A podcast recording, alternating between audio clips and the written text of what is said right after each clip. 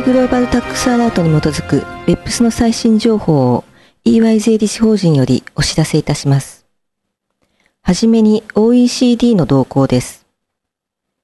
2016年3月22日、OECD は BEPS 国別報告書を交換するための標準化された電子フォーマットを発表しました。公表された資料には、国別報告書の XML スキーマとユーザーガイドが含まれています。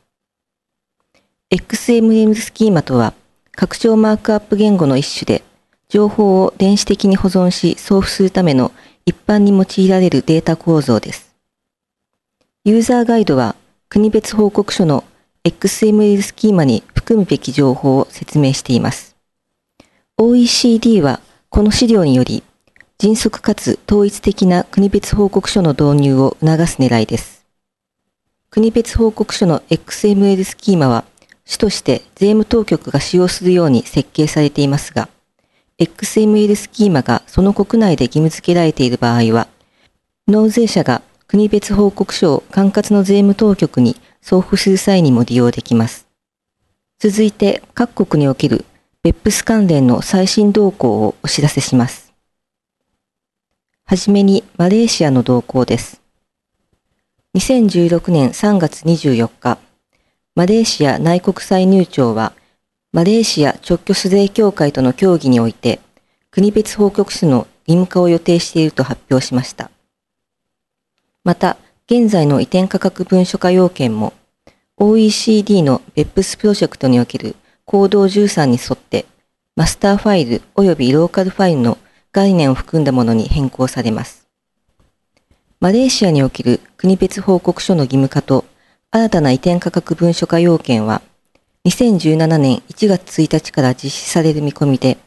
最初の国別報告書の提出期限は2018年12月31日です。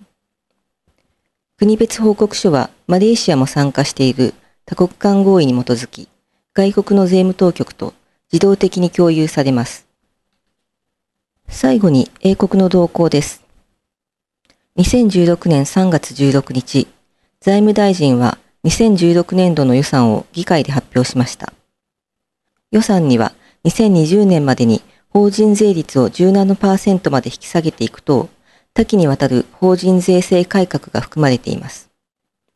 それぞれの法改正を反映した2016年度財政法案は、2016年3月24日に発表されました。この法案は議会を通過した後、夏に2016年度財政法として成立する見込みです。予算発表に伴い、英国財務省は2020年度以降の法人税についての政府計画を示す法人税ロードマップを公表しました。この法人税ロードマップでは、BEPS の行動計画すべてに対する OECD の推奨事項実施についての次のステップが明らかになっています。法人税ロードマップによれば、電子経済における特定の税務上の課題に対処する補足が必要か否かを判断するため、政府は海外のパートナーと協力する予定です。また、英国は BEPS プロジェクトを受けて外国子会社合算にかかる法律を変更する必要はないと述べています。